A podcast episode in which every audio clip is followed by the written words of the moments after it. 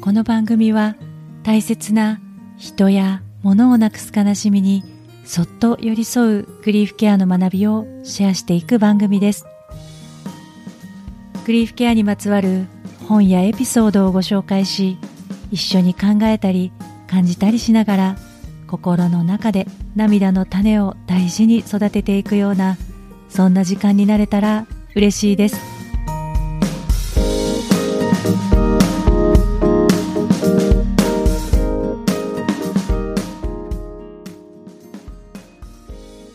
こんにちは。グリーフケア勉強中の今尾玲子です。最初の方のエピソードを聞いてくださった方には改めてになりますがグリーフケアといった時のグリーフは大切なものを失う時の悲しみなどの感情のことを言います。例えば身近な例で言えば大事にしていたネックレスをなくしてしまったとか仲良しの友達が引っ越しをして遠くに行ってしまったとか当たり前にあると思っていたことがなくなってしまう。人や体験の数だけいろんなグリーフがあります。その中で最も古くから人間が向き合ってきたグリーフが死ではないかなと思います。その死に際して感じるグリーフにも自分が死に向かっていく過程におけるグリーフと死別によって残された人が生きていく過程で感じるグリーフと大きく分けられるのかなと考えています。今回は先日スピリチュアルケア言論の授業で精神医学の専門家で精神科医の高橋義智先生から伺った特に残された方に向けてのお話からほんの一部ですけれど誰もができて覚えておきたいことをシェアさせていただきます。必要な方に届きますように。よかったら聞いていってください。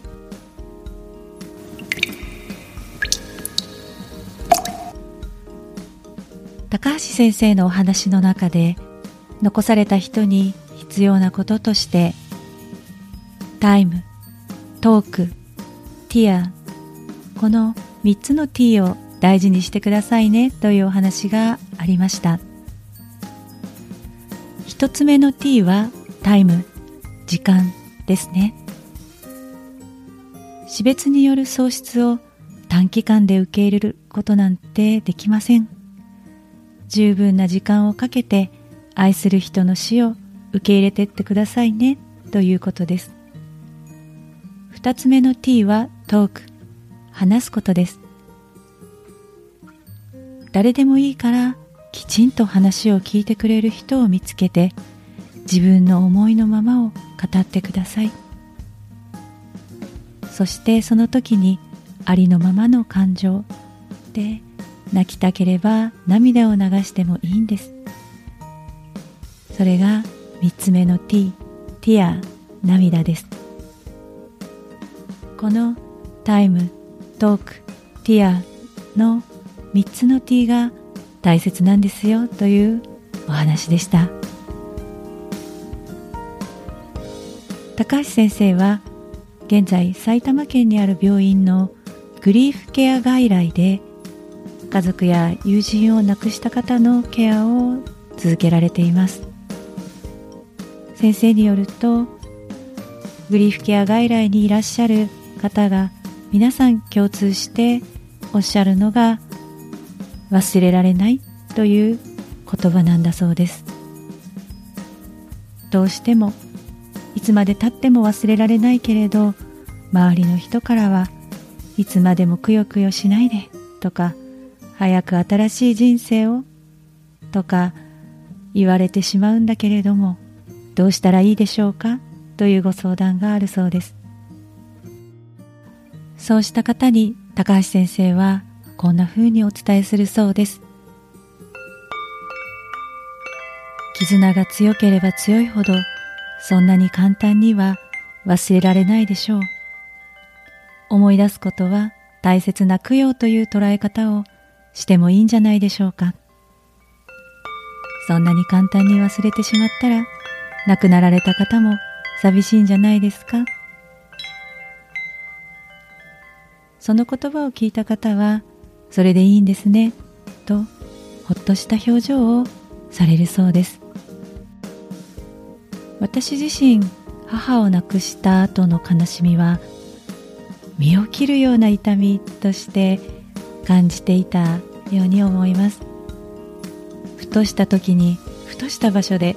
突然に涙が溢れることもありましたしああ涙って枯れないんだって当に思ったりもしていました。そんな時には一生懸命悲しいのはそれだけ母のことが大事だったからそんなに大切に思える人と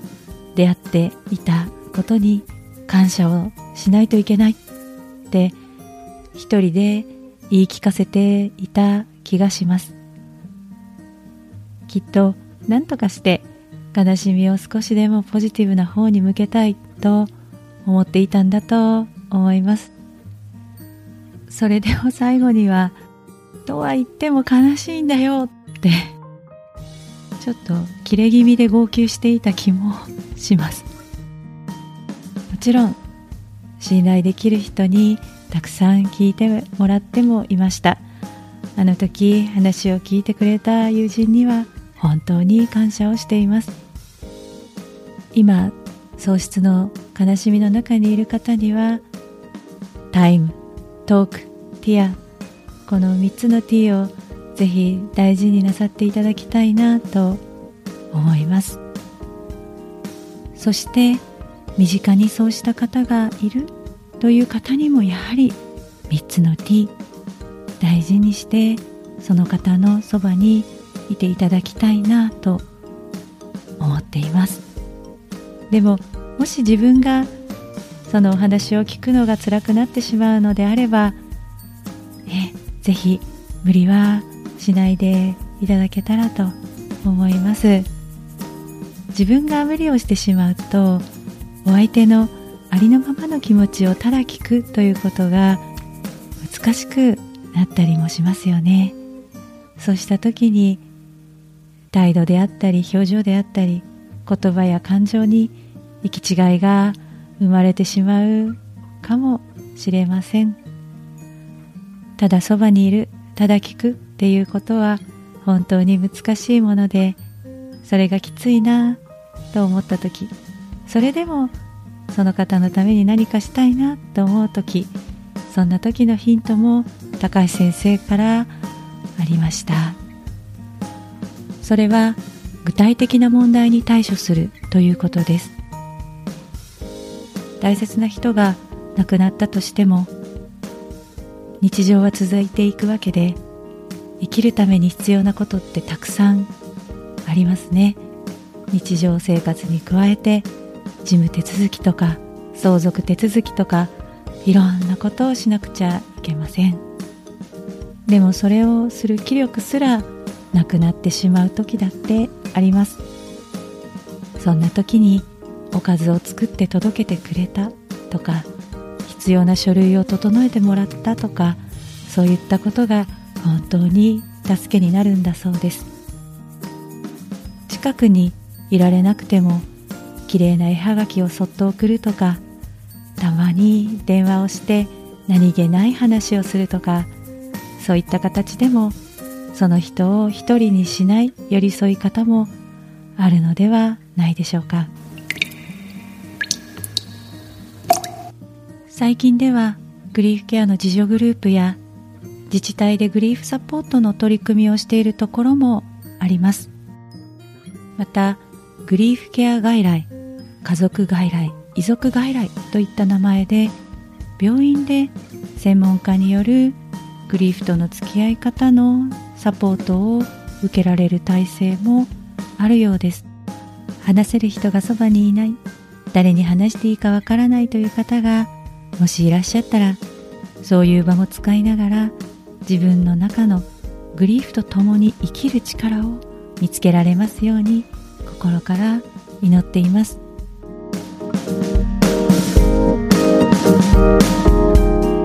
最後まで聞いてくださってありがとうございます。想やメッセージは番組欄にあるフォームからぜひシェアしてください今日もどうぞ自分の気持ちを大切にお過ごしくださいそれではまた。